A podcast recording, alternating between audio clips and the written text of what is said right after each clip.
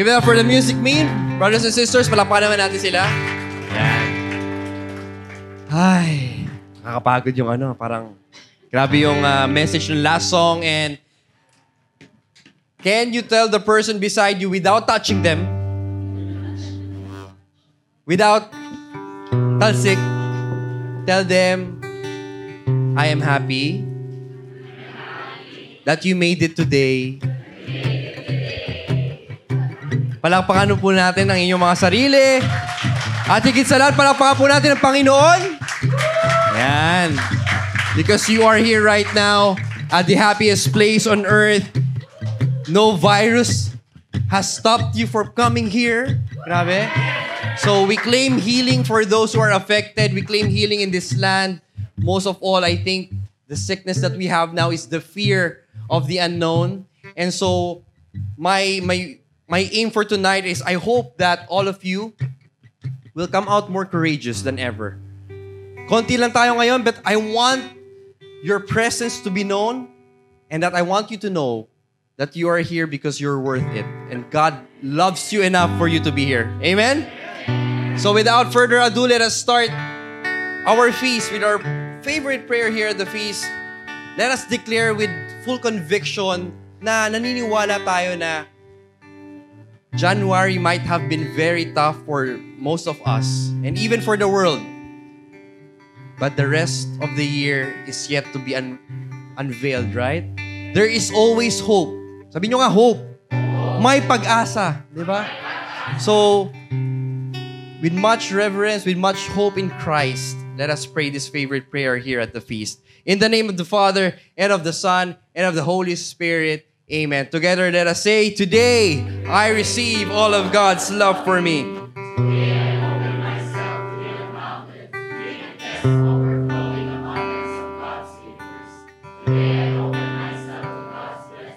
Healing and miracles. Today I open myself to God's blessings. Today I open myself to God's word so that I become more like Jesus every day. Today I proclaim that I'm God's beloved. I'm God's servant and I'm God's powerful champion. And because I am blessed, I am blessing the world. In Jesus' name, amen. Thy word is a lamp unto my feet and a light unto my path. So, our verse for tonight has something to do with Christmas. Sabi nyo nga, Christmas. Di ba? Nakalimutan na natin na ang Pasko ay two months ago lang. Wala pa nga two months, di ba? So, it's very timely that we are going to discuss further on to the book of Matthew and it pertains to Christmas, the joy that we have in Christmas, but also what it really meant for you and I. That someone by the name of Jesus came down from heaven to be with us. And for each and every one of you to be reminded na importante kayo. Hindi lang sa mga mahal nyo sa buhay, but most importantly, importante kayo sa, ma- sa mata ng ating Panginoon. So can we read this verse? I will read it to you because it's a very long verse, but I just want you to be reminded of this story. It is from Matthew 1, verse 18 to 24. This was how the birth of Jesus Christ took place. Grabe, no? February.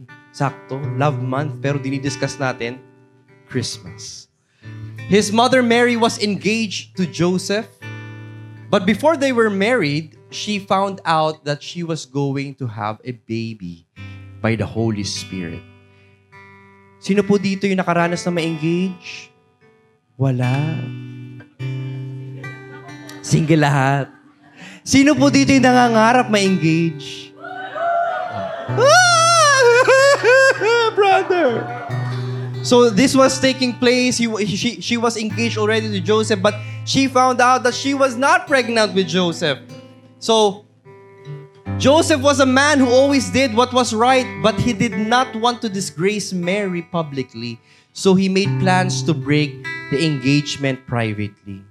Sino naman yung nakaranas iwanan? Ba't walang, woo! so, so it's different, no?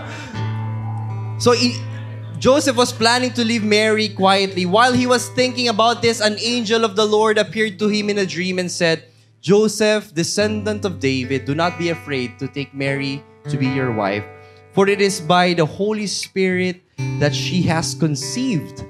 She will have a son, and you will name him Jesus, because he will save his people from their sins. Now, all of this happened in order to make true what the Lord had said through the prophet. A virgin will become pregnant and have a son, and he will be called Emmanuel, which means God is with us. So when Joseph woke up, he married Mary as the angel of the Lord had told him to. Brothers and sisters, this Christmas message is not only for December. This message of Christmas has to remain with us. Especially nung simbang gabi, di ba? Hindi dapat iniiwan yung saya sa simbang gabi, yung pag-asa sa simbang gabi. Dapat dinadala natin to as we go on with the year. Amen? So, the message of today's feast is about your worth. Kung gaano kayo kahalaga kahit na ano man ang sabihin ng iba. And I want you to embrace this verse because we will go deep into it. We will discover what it really meant.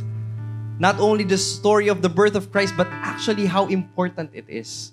And so, brothers and sisters, I ask you that you surrender whatever doubts that you have. Tanggalin nyo yung takot nyo. Lahat tayo walang mask ngayon. So, damay-damay. Di ba? So, natawa Wala tayong N95 dahil mahal. Pero okay lang, di ba?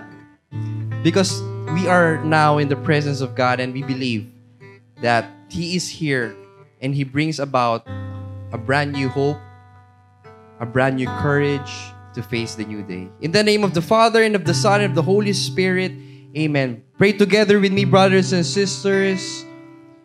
Jesus, your presence in my life is your greatest gift. Thank you for being with me. Thank you for leaving heaven for me. Jesus, today I take courage that someone like you fought for me. Thank you for loving me. Today, I am ready to hear your powerful word. In Jesus' name, amen. Brothers and sisters, lift it up to God. Thy word is a lamp unto my feet and a light unto my path. Palakpakan po natin ang ating Panginoon. And with that, you can now sit down and tell yourself, ganun, na, ganun na lang tayo ngayon, no? Tell yourself that I am worth it. I am worth it. So, grabe po ang mga naka, ang nakaraang buwan. Salamat sa Diyos at umabot tayo ng February 2. Yes, sir. Alam niyo ba't ako masaya? Ask me why. Sweldo ko na bukas. Akala ko hindi ako sa sweldo. Sa dami na naganap nung January. Sino po ba ang sumweldo na? Bakit yung mga mukha nyo parang pecha de peligro pa rin? Lumi, lumipad na, grabe. Buti pa ang virus, nag stay Anyway. So, January was, let's say, grabe. And in the world of social media, everything is highlighted, right? But let us not forget that despite the number of things, the horrible things that have has happened this uh, last month, meron din namang mga naganap na mga biyaya sa buhay nyo, for sure. Amen? And also, brothers and sisters, by the way, I, I wanted you to also keep in your prayers the, the mother of our preacher, Charm is not here today because her mother also passed away last month. Um, and I hope that you continue to pray for them, for their family. Sa mga nakakilala sa kanya, siya po yung preacher na babae dito. And uh, just keep keep Tita Estrella in your prayers. It's also been very, very tough for all of us here at the feast. So yun lang po. Tapusin na natin. Mabigat masyado yung simula, di ba? Anyhow, the message of this talk number three is you're worth it. And it talks about sacrifices. Can you say sacrifices? We all make sacrifices. Do you agree? Pretty sure. Kasi lahat ng katabi nyo na andito ngayon sa UAE, hindi para magpasarap. Tama ba? I mean, at least not at the very beginning. Nung nagsimula po tayo dito, lahat tayo gustong humanap ng mapagkakakitaan. Tama po ba? Hindi bro, eh, pumunta ako dito kasi marami daw gwapo. But I was wrong. so, tama po ba? Sino po yung pumunta dito for better opportunities? Sino yung pumunta dito para magkaroon ng bagong simula sa buhay? Konti lang, di ba? So, pero at the end of it all, do you agree with me that all of you are here because you want this sacrifice because you think it's worth it. Yes. Amen? Naalala ko nung pagpasok pa lang ng October, di ba? Pag, pagdating pa lang ng, actually September pa lang, nakikita mo na yung mga kabayan natin. Naka-boots.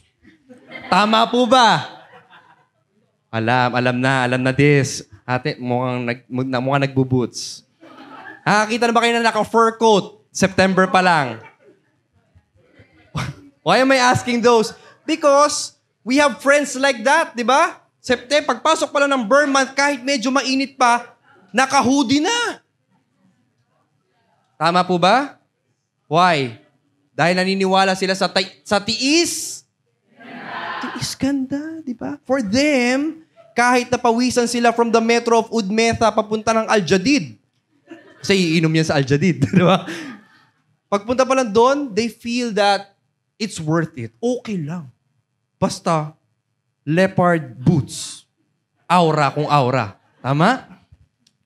And when you talk about sacrifice, that's that's their version of sacrifice. But for me also, a lot of people don't know that I avoid watching TV series. Promise. Ask me why. Mabilis po akong ma-addict. So, can I share? Well, makain choice, di ba? No, no, okay, fine. I will not share. Thank you, Gian, for being honest. so, no, no, I'll share this because I, I am I'm like that. So one time, nag, na, hindi naman TV series, it was an anime. It was Kuroko no Basket. I don't know if... Uh, um, kasi sabi ko, ay, Pice Basket, pwede na to, di ba? Mukhang maganda. So it's it's bas it's an anime about the basketball and noong na-discover ko siya, tatlo na yung season niya. So imagine niyo, ang dami na, no? So sinimulan ko Thursday night. Monday night na, di pa rin ako tapos. Yung asawa ko, sabi, alam mo yung tingin sa akin ng asawa ko? Such an irresponsible father. Alam niyo kung bakit? Ask me why. Kasi lagi yung sinasabi, patulugin na natin si baby. Sabi niya, alas, sais pa lang. Papatulugin na natin yung anak natin. But I was so addicted, I was looking forward to the next series at the expense of my sleep. Natutulog na ako ha, 2 a.m., 3 a.m. Pagdating sa trabaho, ano nangyayari? Bangag. F-19A dapat sasakyan ko, nakasakay ako F-19B. 30 minutes na ako sa bus. Wala pa ako sa destination ko. Kasi nanonood ako sa cellphone ko. Hindi ko man lang tinignan yung bus number. Imagine. So, My point is, kung manonood lang din, my point is, we all make sacrifices, right? The question is, are you making a good or a bad one? Was me watching an anime worth it? Nalapuyat ako, parang hindi ako, wala ako sa presensya ng pamilya ko. And it all hinges in the question, in all the sacrifices that you made in your life, was it worth it? Tanungin ng katabi, worth it ba? Baka naman. Sabi mo, baka naman. Hindi naman, bro. Ayan. So, the question of what is worth it can be seen in the story of Christmas. Ask me why. When we ask on the story of Christmas, or when we ask about the story of Jesus, when we ask each and every one of you, ano bang sakripisyo ng Panginoon? Crucifixion, tama? Yun agad pumapasok sa isip natin every time we go to Mass, every time we go to a church, we see a crucifix. And so, we equate sacrifice with crucifixion. We equate sacrifice with Good Friday. Tama? But never with Christmas. Tama? We always, when we think of sacrifice, we see the cross. We never see the manger. Diba? Kasi kung pag tinitingnan mo yung manger, lalo na sa Belen dyan sa labas, diba? Ang ganda nung higaan, diba? Uratex, diba? Talaga namang uh, lambot-lambot nung higaan ni baby Jesus. But the, but the reality is, sacrifice can also be equated to Christmas. Yun ang gusto kong maintindihan nyo ngayon. Na ang Christmas, ang sakripisyo ng Panginoong Heso Kristo ay nagsimula nine months even before He was born. Hindi lang sa cross. Tama po. So sa buhay natin din, may mga sakripisyong akala mo, kailangan mo pang gawing visible. But we have made little sacrifices along the way and maybe even sacrifices that you do not acknowledge. So, in Matthew, he started with this very powerful statement. He started with this. Can we read all together? This was how the birth of Jesus Christ took place. Jesus, by the name himself, in, in, in Hebrew, his name is Yehoshua. Can you say that?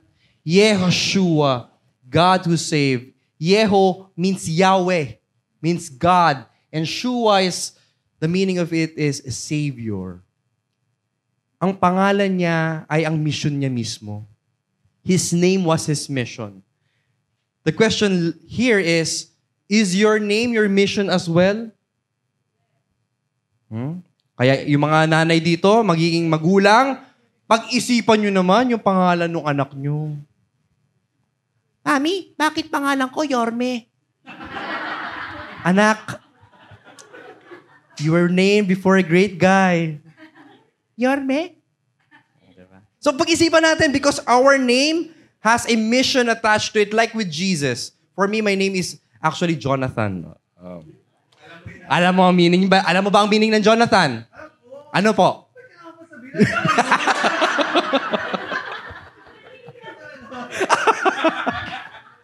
okay. Yung Jonathan kasi, ibig sabihin yan, God's gift. Yeah. Ah, di. Ah. So, yan po yun. So, I want my mission in life is to be a gift to other people by showing them how good God is. Amen? So, alamin niyo yung pangalan niyo. Kung hindi niyo alam niyo ngayon, bakit kasi yung pangalan ng nanay ko, Charito, tapos yung pangalan ng tatay ko, Roger. Kaya pangalan ko, Charger. Hindi ganoon, di ba? Dapat, ay, may mga tatay. Tatay joke. anyway. Charger. Anyhow, so my point is, in Yehoshua, his mission was to save us. Amen? That was his, his name is his mission. And in the mission of saving all of us, he had to sacrifice. And I will show you the sacrifice that he did even before Christmas happened. But in the Christmas story of Matthew, may tatlong tao na nagsakripisyo. Unahin na po natin ang ina ng ating Panginoon, si Mama Mary. Mary sacrificed. On Matthew 1, verse 19, can we read all together?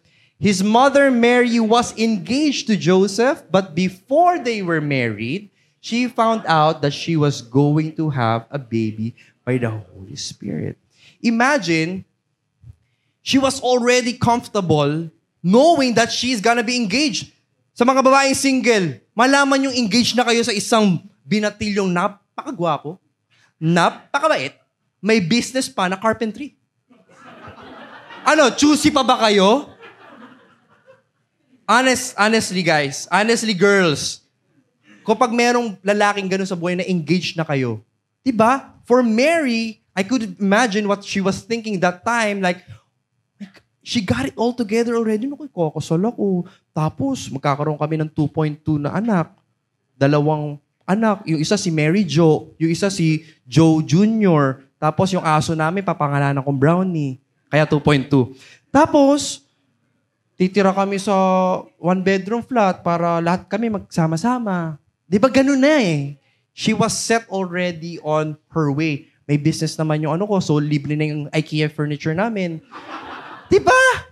Imagine that she was already set on that and then the Holy Spirit, the angel of God, came to Mary and she sacrificed with a yes. Ladies, kapag ba dumating ang Diyos sa inyo, alam kong gwapong-gwapo ka sa diyowa mo ngayon. Binigyan ka na ng singsing. Pero, maaari ka bang magmadre? O, oh, kunyari ganon. Hmm, baka naman. 'di ba? Baka naman. So, that's what, technically, that, that thing happened to Mary. And during that time, if you put yourself on the time of Jesus, all of the, dala, the dalagitas, all of the young women in that time of Israel already knew by heart the prophecy that it will come from a virgin. So, for me, yung disposition ni Mary noon was, was fear, was unbelief that she was gonna be the mother of the Messiah. But God comforts the disturbed, but He disturbs the comfortable when you follow God. Can you read this? God comforts the disturbed, but He disturbs the comfortable. So ngayon, pag nag-yes kayo kay Lord, hindi lang siya, hindi siya automatic na, na nadaan tungo sa kaligayahan. Jesus, accepting Jesus also comes with accepting His cross. Package deal yan. Sabi mo sa katabi mo, package deal. So, my question now, brothers and sisters, are you following God right now? Naku, si Gio na lang ang sumusunod sa Panginoon. Amen, right? So, nakakatakot ba? But are you following God? If your answer is yes, then you have to be ready that God will turn your life upside down. If you are around people who are selfish, He will make you selfless. If you are around people who are greedy, He will make you generous. I've seen so many stories. They're, they've been looking only for themselves, then they were transformed by God. Kulang na lang ibigay na nila yung buong buhay. As in, buong buhay na yung kaya nilang ibigay. Are you surrounded by people who wants you to be the boss of everything? Well, if you follow God, He will call you to be a servant. And so, my message is, get ready to be disturbed.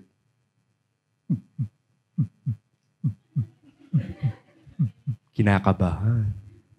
Tama ba? You have to be ready to be disturbed because following Christ is just not following nga para ano lang, para in lang ako. Diba? Bili ako ng mask, di ko alam bakit. Lahat sila nakamask eh. Mask na rin ako. Diba? Yung iba, kakaiba, may SpongeBob pa. Sabi, kakaiba talaga. So, may SpongeBob. may SpongeBob. Nahuli, may, uh, ganun pa, oh. uh, diba? Anyhow. So, in my life, you know what? We have been disturbed also.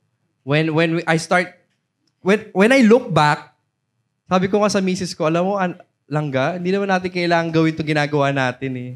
Di ba, we could have our Fridays and Saturdays at home lang or even Sundays. Tapos di natin kailangan ng ano, community. Imagine mo yung matitipid natin.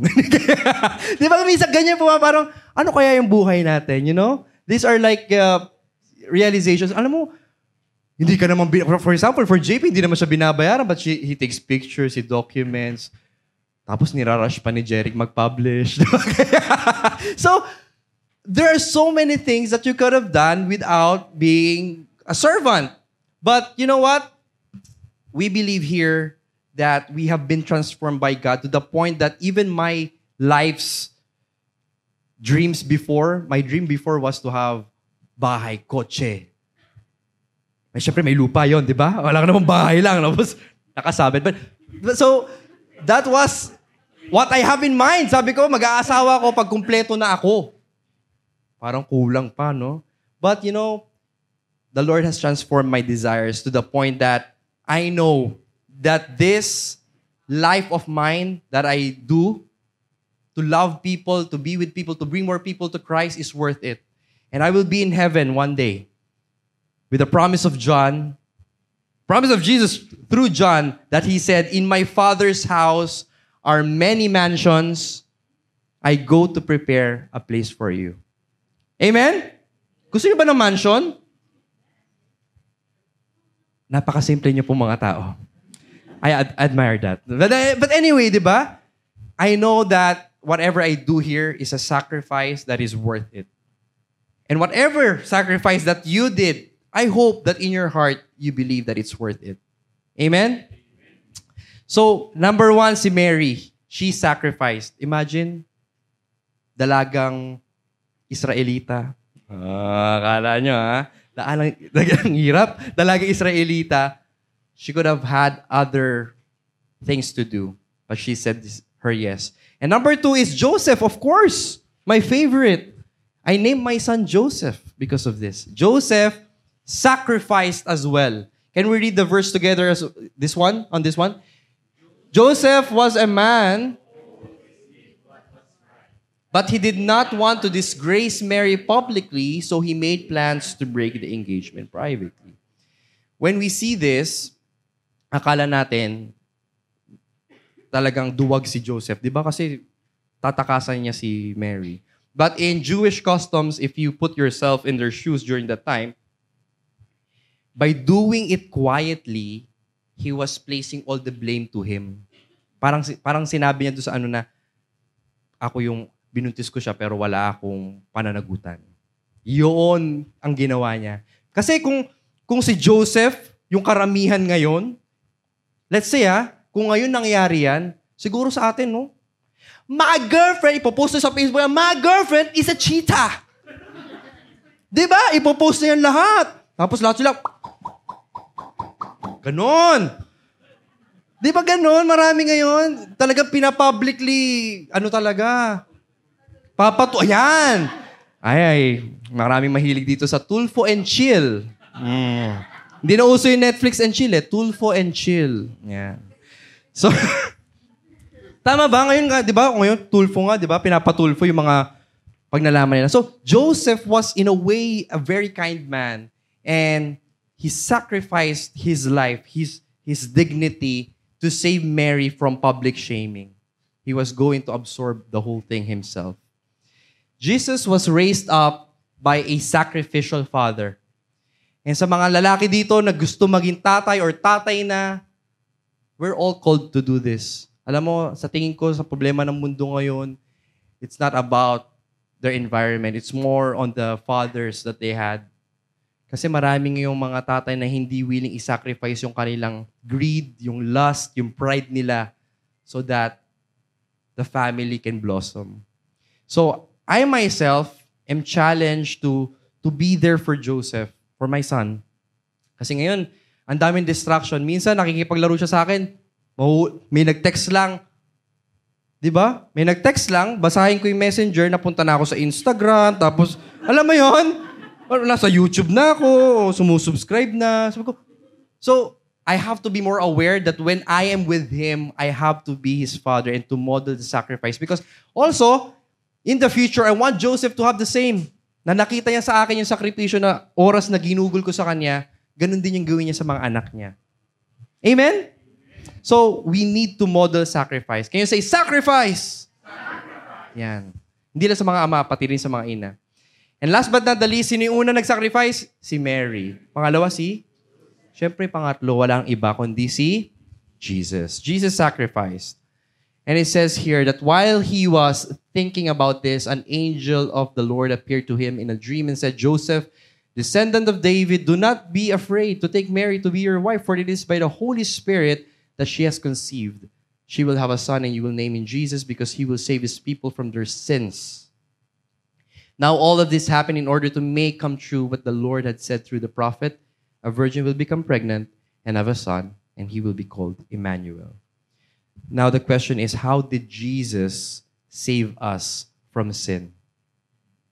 The answer of the crucifixion is, is, is, is correct. It is correct. But, can you say but?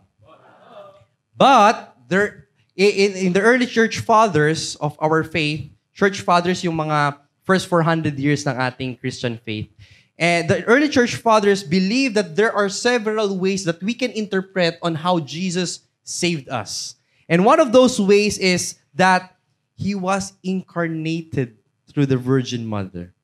He saved us through crucifixion, but he also saved us through his incarnation. So nagsimula na yung pag-save niya sa atin the moment that Mary said yes. For the people who has been with me in the Holy Pilgrimage, that's why when we went to the Church of Annunciation, you will see inscribed there where the Word was made of flesh. That is actually where it began when she said yes.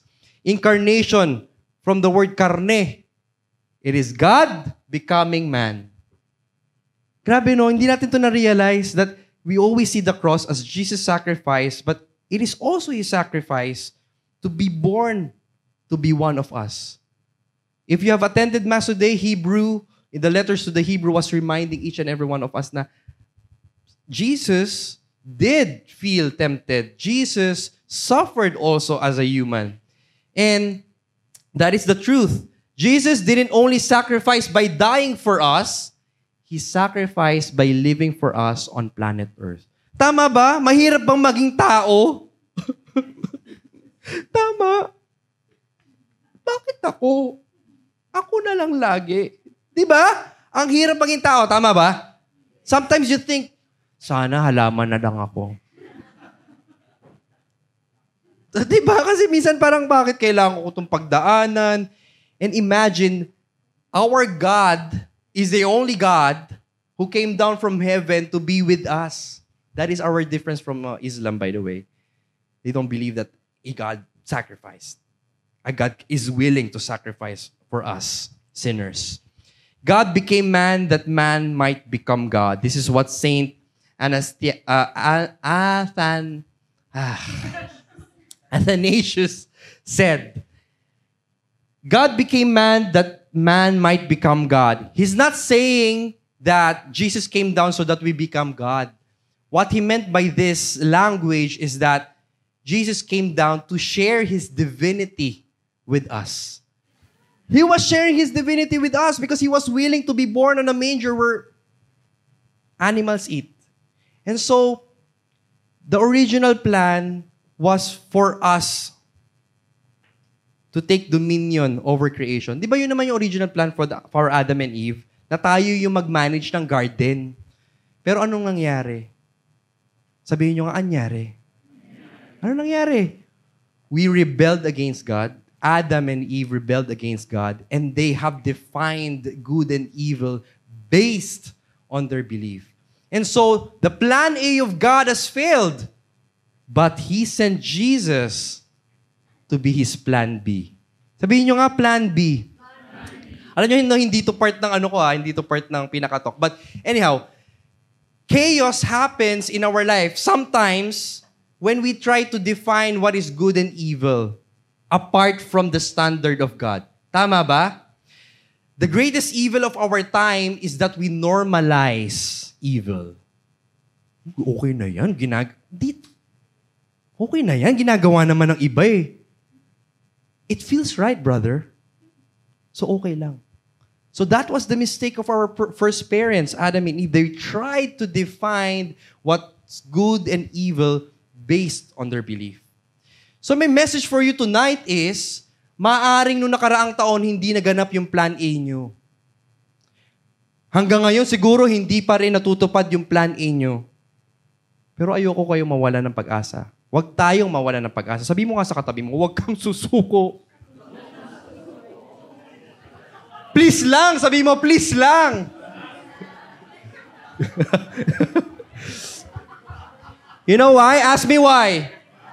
Because if Jesus was the plan B of God, I believe and I claim for each and every one of you that the plan B of the Lord will be a hundred times better than your plan A.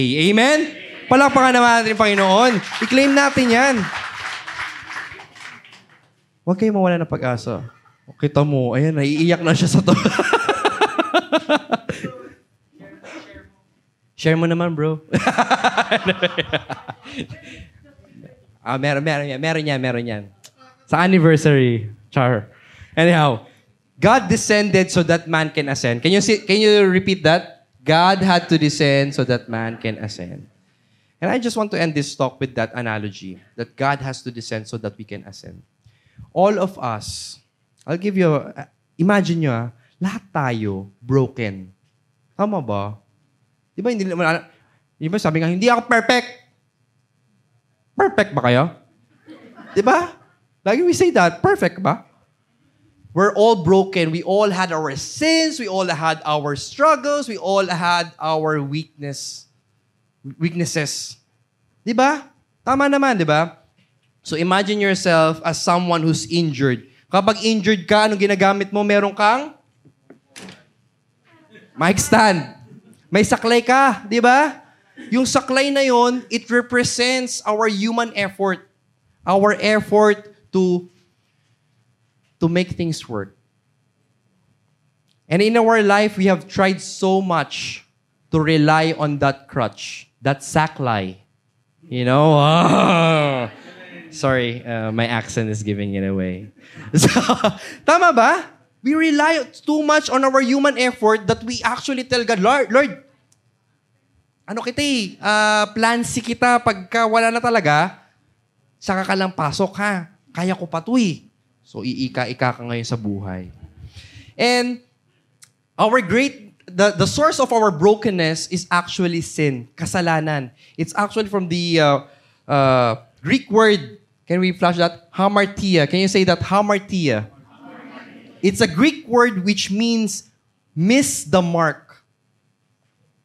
Ibig sabihin ng miss the mark, na-miss mo yung punto ng lahat. So, when it comes to sin, it's actually knowing of anything that makes you less than who you are. Can you repeat that? Sin is anything that makes you less than who you are. Naniniwala ka ba na gawa ka sa image and likeness ng Panginoon? Na nung minumold ka ni Lord, ang gwapo-gwapo nung ano ko. Dami nito mabibiyayaan. Di ba ganun tayo eh? Ganun yung nakala- nakalagay sa Genesis. We are made in His image and likeness and in His love that we are made in love. And so, harmatia or sin makes you miss the mark. So dapat, now that you know this, hindi mo na dapat tanongin sa sarili mo, mali ba itong ginagawa ko? Pero ginagawa naman nila lahat. So I think I'm all good. Hindi eh, di ba? You know anything that makes you less than who you are. Is it greed? Is it lust? Is it pride? It is taking, is it taking too much control of your life to the point that you are afraid of letting it go for God? Iika-ika tayo sa buhay, pipilay-pilay, pero alam niyong ginawa ng Panginoon. Ask me what? Sinundo ka.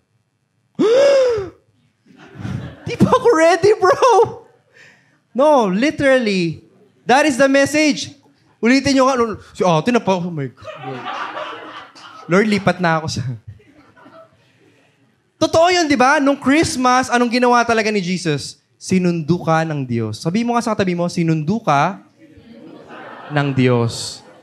God went out of His way. Amen? God went out of His way and He went down. He went down to your level. Hindi naman niya kailangang gawin yun, eh. ginawa niya. He went down to your level. He went down to your mess. He went down to your brokenness para akayin ka pabalik dahil mahal na mahal ka ng Panginoon.